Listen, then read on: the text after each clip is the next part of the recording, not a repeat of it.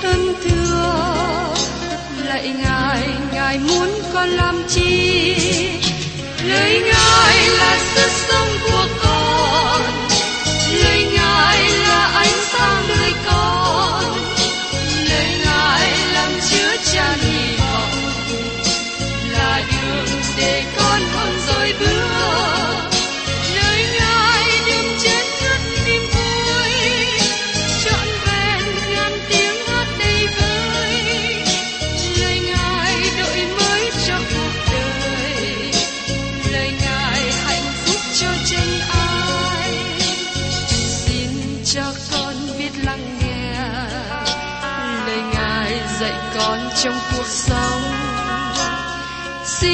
cho con biết lắng nghe. Lời ngài từng theo bước đời con. Xin cho con biết sẵn sàng chờ đợi và vẫn nghe theo chúa. Xin cho con biết sẵn sàng thực hành lời chúa đã truyền ban Hân hoan chào mừng quý vị đến nghe chương trình Tìm hiểu Thánh Kinh. Đây là một chương trình học kinh thánh liên tục và hệ thống trong thời gian 5 năm. Chúng ta sẽ lần lượt khảo sát từ sáng thế ký cho đến khải huyền. Mục sư tiến sĩ McGee là người được Chúa dùng để sáng lập và thực hiện chương trình này. Ông tin rằng lời của Đức Chúa Trời có khả năng đáp ứng mọi nhu cầu cho tất cả mọi người trên thế giới, không phân biệt chủng tộc, văn hóa, trình độ tuổi tác hay phái tính. Ước mong quý vị theo dõi liên tục và giới thiệu cho thân nhân bạn hữu cùng đón nghe. Kính chào quý vị và các bạn. Trong chương trình tìm hiểu Thánh Kinh hôm nay, chúng ta tiếp tục tìm hiểu trong sách Tiên tri Abdia.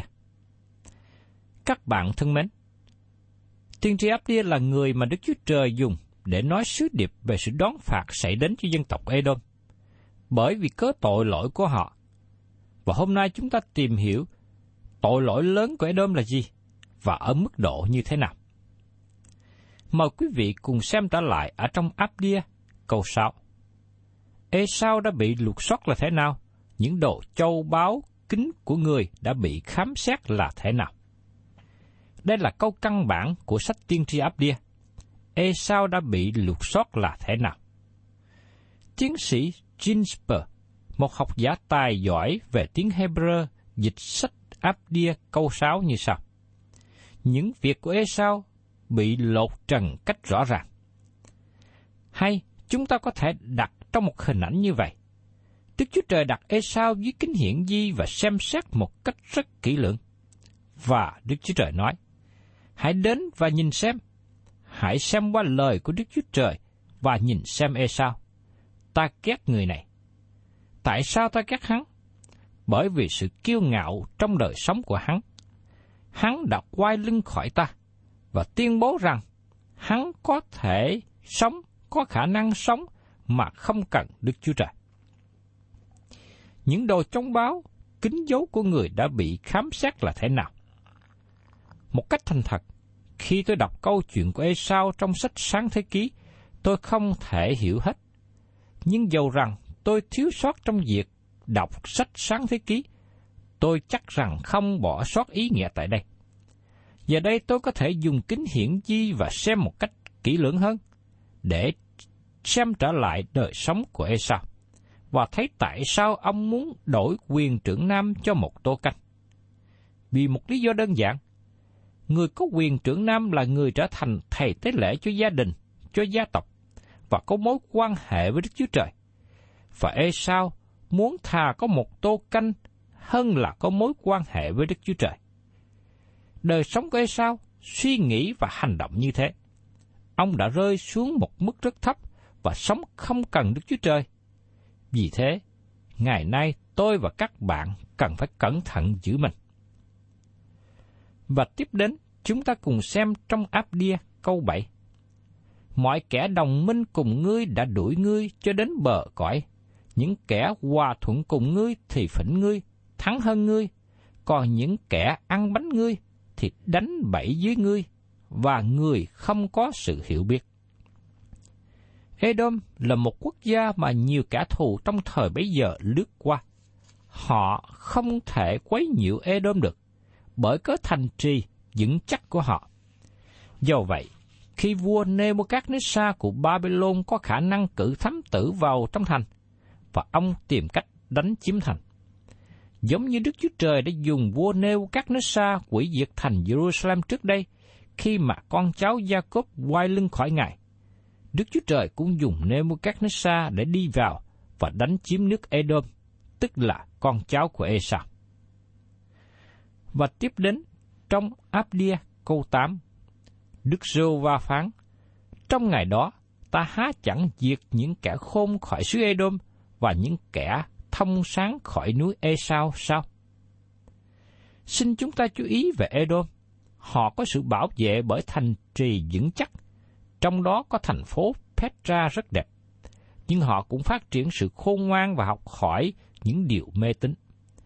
Petra là trung tâm của những tà giáo trụ đá. Sự thám hiểm qua việc đào bới đã khám phá những nơi trên đỉnh núi của thành phố Petra có nhiều hài cốt con người được dân làm của lễ trên đó. Edom cũng là một nơi nổi tiếng về sự khôn ngoan. Bạn của ông Job là Elipha, là người đến từ thành Thê Mang của Edom, như được chép ở trong sách Job đoạn 4 câu 1. Nhiều người đi từ xa để nghe sự khôn ngoan của họ, như trong sách Jeremy đoạn 49 câu 7. Về Edom, Đức Sô Va dạng quân phán như vậy. Trong thê mang há không còn sự khôn ngoan sao? Những người khôn đã dứt mưu luận của mình sao? Sự khôn ngoan của họ đã bị mất rồi. Đức Chúa Trời tiêu diệt sự khôn ngoan của Edom, và Ngài cũng cất đi sự thông sáng của Esau. Tiếp đến, mời quý vị cùng xem ở trong sách Abdia câu 9. Hỡi thê mang, những lính chiến của ngươi sẽ thất kinh, hầu cho ai nấy bị trừ khỏi núi Esau trong lúc giết lặc. Thê mang là tên của người cháu nội của Esau và cũng là địa danh thuộc miền nam của nước Edom. Người Thê mang vững tin vào thành trì kiên cố của họ, nhưng sau rồi họ cũng bị đánh bại. Đây là điều mà chúng ta cần phải quan tâm lưu ý. Vì những ai lên mình kiêu ngạo, Đức Chúa Trời sẽ hạ người đó xuống, Ngài sẽ diệt người đó đi. Thưa quý vị và các bạn, từ câu 10 đến câu 14, Tiên tri Abdia cho chúng ta một bản liệt kê về những lý do mà Đức Chúa Trời sẽ hủy diệt Edom. Như chúng ta đã nói trước đây, sự kiêu ngạo trong đời sống là tội lỗi lớn nhất. Nhưng sự kiêu ngạo cũng dẫn đến những sai phạm khác nữa. Sự kiêu ngạo là một thái độ, nhưng nó không giữ ở trong lòng lâu dài. Nó sẽ bể ra, lan tràn ra, giống như sự lan tràn của bệnh ung thư, bởi vì nó có một năng lực mạnh mẽ để đẩy con người. Triết lý trong đời sống của các bạn sẽ thể hiện ra trong đôi tay của các bạn, sẽ thể hiện ra trong đôi chân các bạn, thể hiện trong con mắt của các bạn và trong tất cả các giác quan. Các bạn biểu lộ triết lý đời sống trong một phương cách nào đó. Nếu các bạn không tin Chúa, các bạn sẽ dẫn đến một đời sống không tin kính. Nó theo sau một cách tự nhiên. Vì thế Abdia liệt kê ra những tội lỗi kinh sợ mà nó đến từ sự kiêu ngạo trong đời sống của Edom. Xin nhắc lại để các bạn nhớ rằng Esau và Jacob là hai anh em sinh đôi. Hai người không phải là sanh đôi thật. Hai người có sự khác biệt với nhau. Họ lớn lên cùng một gia đình, cùng cha, cùng mẹ, nhưng họ có sự xung đột với nhau từ lúc ban đầu sự ganh ghét và cay đắng của họ không hề được chữa lành, cũng như nó không hề được chữa lành ngay cả khi con cháu hai người trở thành hai quốc gia. Do vậy, chúng ta tìm thấy Đức Chúa Trời có một vài điều nói với dân của Ngài về mối quan hệ với Edom. Trong Thi Thiên đoạn 137 câu 7 Hỡi Đức giê va xin hãy nhớ lại con cái Edom. Trong ngày Jerusalem, chúng nó nói rằng, hãy quỷ diệt, hãy quỷ hoại cho đến tận nền nó đi.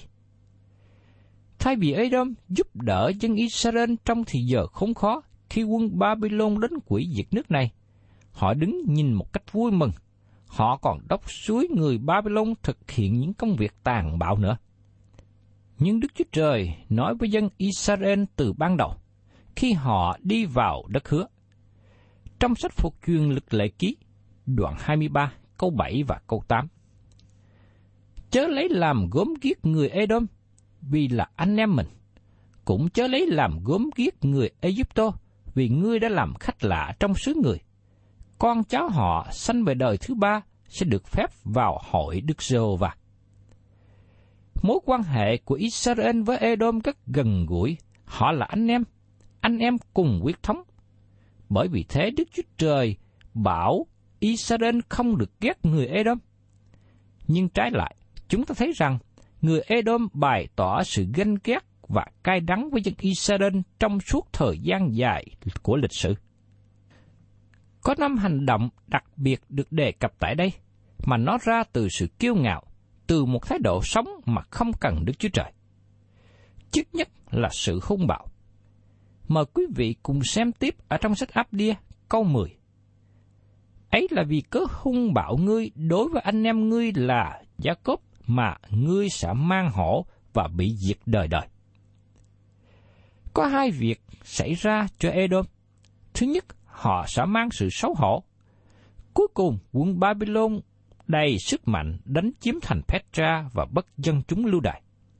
Và thứ hai, họ bị tiêu diệt đời đời quốc gia Edom ngày nay hoàn toàn bị thiếu hủy. Một điều rất lý thú để cho chúng ta xem xét trong ngày hôm nay. Chúng ta vẫn còn nghe nhiều về dân Israel, tức là dân Do Thái, nhưng chúng ta không hề nghe nhiều về dân Edom. Edom trở thành một quốc gia mà cố gắng sống không cần Đức Chúa Trời. Họ là những người rất hung bạo và những người rất thích chiến tranh. Sự hung bạo không phải là phương cách của Đức Chúa Trời, sự hung bạo không thể nào giải quyết được vấn đề.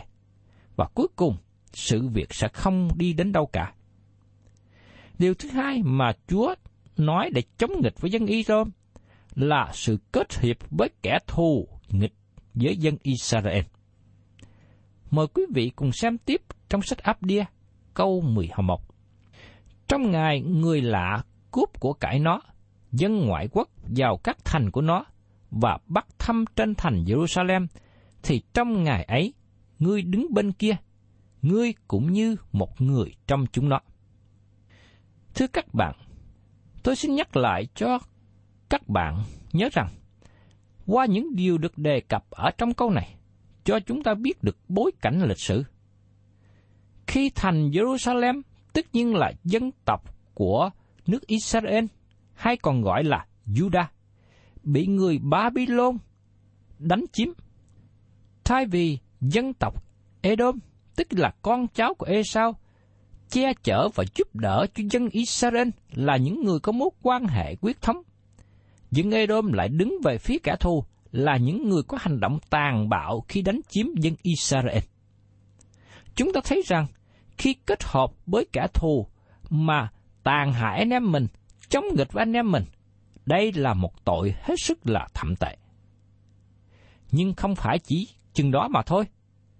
Chúng ta tiếp tục nghe đến những tội lỗi lớn của dân tộc Edom. Ở trong sách Áp Đia, câu 12. Ôi chớ nhìn xem ngày của anh em ngươi là ngày tai nạn của nó, chớ vui mừng trong ngày quỷ diệt của con cái Juda, cũng đừng nói cách khoe khoang trong ngày nó bị khốn khổ. Dân Edom vui mừng về tai ương xảy đến cho dân Juda. Đó là một hành động và sự kiêu ngạo ganh ghét. Khi các bạn thấy một người nào đó vui mừng trước sự hoạn nạn của người khác, các bạn có thể biết rằng đó là những người kiêu ngạo, những người ganh ghét. Và Đức Chúa Trời nói rằng, Ngài ghét những người kiêu ngạo. Và giờ đây, chúng ta thấy đến hành động nhẫn tâm thứ tư của dân Edom, đó là hôi của. trong sách Abdia câu 13. Chớ vào cửa thành dân ta, đang ngày nó bị họa. Chớ nhìn xem tai nạn nó, đang ngày nó bị khốn khó. Chớ dồ lấy của cải nó, đang ngày nó bị quả hoạn. Dân Edom không những đã liên hiệp với kẻ thù chống nghịch với dân tộc Israel là dân tộc anh em, nhưng họ còn đi vào cướp giật của cải khi kẻ thù đánh chiếm và bắt dân Israel lưu đày. Các bạn thân mến, sự kiêu ngạo sẽ dẫn đến một người làm những việc tệ hại. Một trong những việc đó là ăn cắp. Nhiều người cố gắng làm việc và vươn lên phía trước bằng các việc không ngay thật. Trong xã hội của chúng ta hiện nay, con người đối với nhau không thành thật. Họ giật của người khác làm của mình. Có người còn khoe khoang tài trôm chĩa khôn khéo của mình nữa. Chúng ta để ý căn nguyên sâu thẳm là gì? Đó là sự kiêu ngạo và ganh ghét. Họ cố gắng sống hơn người khác bằng cách đạp trên những người khác. Một người sống kiêu ngạo là xa cách Đức Chúa Trời và rơi vào đủ thứ mọi tội lỗi đáng kinh sợ. Vì thế, chúng ta cần phải giữ mình. Đừng nghĩ rằng người kiêu ngạo có thể đứng vững. Người kiêu ngạo sẽ rơi vào tội lỗi và tội lỗi sẽ nhận lấy hậu quả của nó. Kinh Thánh vẫn là một quyển sách rất tốt về tâm lý học. Kinh Thánh đi vào rốt rễ thâm sâu trong lòng con người. Xin đừng ai nghĩ rằng mình có thể tham dự một khóa học ngắn hạn nào đó để cải thiện đời sống. Cũng đừng mong rằng nhờ đọc nhiều sách về tâm lý học sẽ giải quyết được vấn đề tâm lý của con người. Điều cần thiết là con người ngày nay cần quay trở về với lời của Đức Chúa Trời. Các bạn thân mến, có thể các bạn không nhận biết rằng quyển sách nhỏ áp đia này mà chúng ta tìm thấy căn nguyên đưa con người đến sự hủy diệt, đó là tội lỗi kiêu ngạo.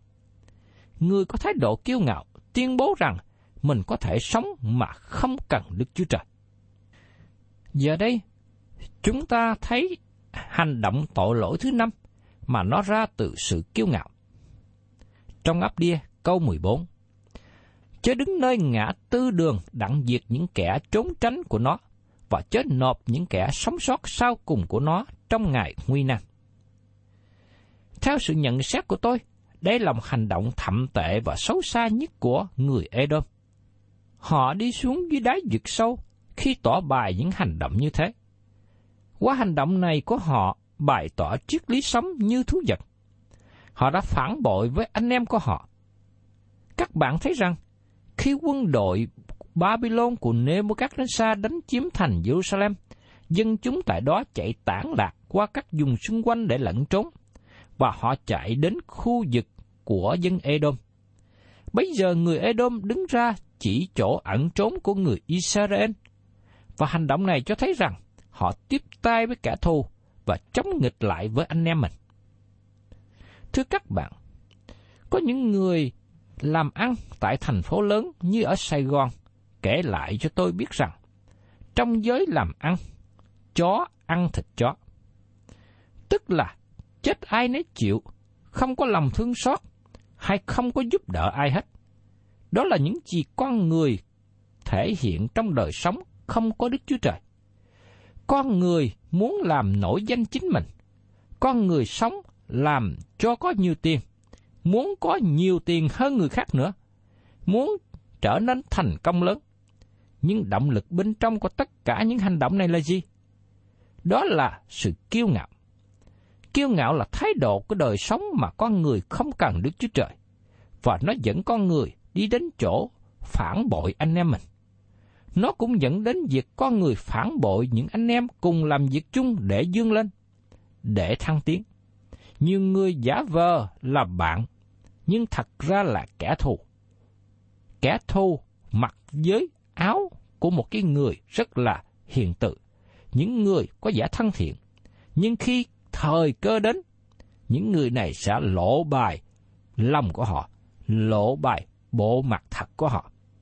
Bộ mặt thật của họ được lộ bài trong khi hoàn cảnh khó khăn xảy ra.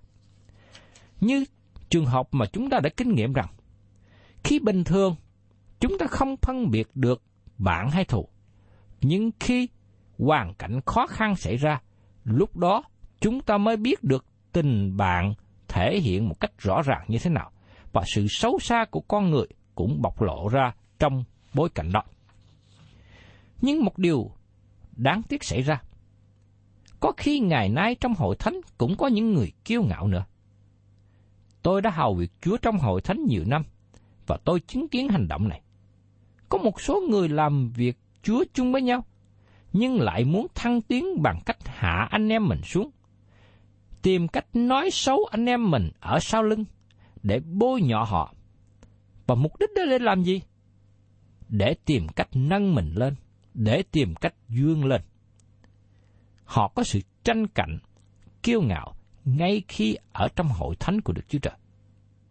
Các bạn thân mến, con cái của Chúa, những người hào việc Chúa, chúng ta cần phải tránh sự kiêu ngạo trong đời sống của mình. Các bạn có hiểu tại sao Đức Chúa Trời ghét người kiêu ngạo không? Bởi vì sự kiêu ngạo dẫn con người hành động giống như thú vật. Một sự thật kinh hoàng, đó là khi người ta sống không có Đức Chúa Trời, thì họ hành động còn tệ hơn loài súc vật. Sách đáp đia là một câu trả lời thẳng thừng của Đức Chúa Trời cho những người tin vào thuyết tiến hóa. Ngày nay, các bạn có biết con người thật sự đến từ đâu không? Con người đến từ Đức Chúa Trời. Con người được tạo dựng theo hình ảnh của Đức Chúa Trời. Một hình ảnh tốt đẹp. Nhưng rất tiếc, con người rơi xuống mức sống rất thấp, sống như thú vật. Đã nhiều lần Đức Chúa Trời nói rằng, Ngài ghét sự kiêu ngạo, Ngài không hề hối tiếc khi nói điều đó. Thưa các bạn, tôi thấy vấn đề cuối cùng của Edom với dân Israel sẽ đến trong thời kỳ của Đấng Christ. Chính Đấng Christ là người đi từ vùng biển Galilee theo con đường bộ xuyên qua xứ Samari và đến những con đường ở thành Jerusalem. Chúa Giêsu là người đã ra từ dòng dõi của Gia Cốp. Và trong thời điểm bây giờ, có một người ngồi trên ngôi vua là Herod. Ông là người Edom, đến từ dòng dõi con cháu của Esau. Và trong sách tinh lành Luca đoạn 13, câu 31 và 32 kỹ thuật. Cũng trong lúc đó, có mấy người Pharisee đến thương cùng Ngài rằng, Thầy nên bỏ chỗ này mà đi, vì vua Herod muốn giết thầy. Ngài đáp rằng, hãy đi nói với con trồn cáo ấy rằng, ngày nay, ngày mai, ta sẽ đuổi quỷ chữa bệnh. Đến ngày thứ ba, thì đời ta sẽ xong rồi. Cuối cùng, khi Chúa Giêsu bị bắt và bị xử trước mặt vua Herod, Ngài không hề mở miệng nói một lời nào với vua Herod. Chúa Giêsu đứng trước mặt vua Herod và đây là vấn đề cuối cùng của Jacob và Esau. Các bạn thân mến, qua lời của tiên tri Abdia nhắc nhở cho chúng ta thấy rằng khi một người sống với một thái độ kiêu ngạo, với một tấm lòng kiêu ngạo, người đó rơi vào bao nhiêu những tội lỗi khác nữa, như hãm hại, ganh ghét, và cuối cùng, những người kiêu ngạo bị Đức Chúa Trời trừng phạt. Các bạn thân mến, tôi nói điều này không phải để chỉ trích các bạn đâu. Không phải để dọa các bạn đâu. Nhưng khi tôi nói điều này, để mong rằng các bạn hãy nhìn lại với chính mình. Có khi, chính đời sống của mình kiêu ngạo mà mình không biết. Khi người khác kiêu ngạo, chúng ta dễ thấy lắm. Nhưng chính mình kiêu ngạo, mình không nhận biết. Vì thế, qua hình ảnh đã xảy đến cho Esau hoặc là cho đến dân tộc Edom, cho chúng ta những sự nhắc nhở rằng tội lỗi kiêu ngạo là tội lỗi rất nặng nề. Nó dẫn đến những tội lỗi khác nữa. Vì thế, xin Chúa cho tôi và các bạn là những người nào vướng vào điều này, dướng vào tội lỗi kiêu ngạo. Xin chúng ta hãy từ bỏ.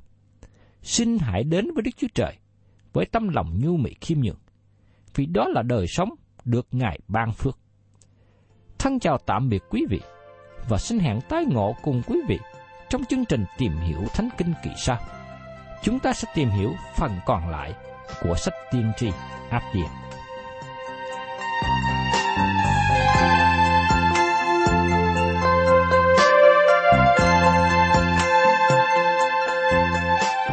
Cảm ơn quý vị đã đón nghe chương trình Tìm hiểu Thánh Kinh. Nếu quý vị muốn có loạt bài này, xin liên lạc với chúng tôi theo địa chỉ sẽ được đọc vào cuối chương trình. Kính chào quý thính giả.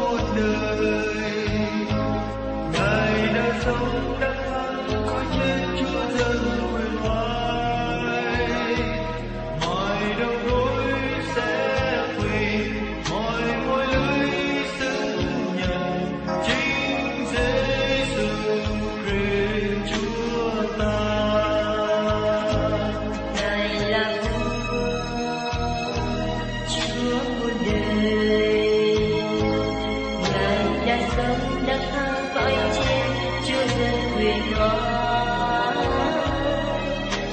有我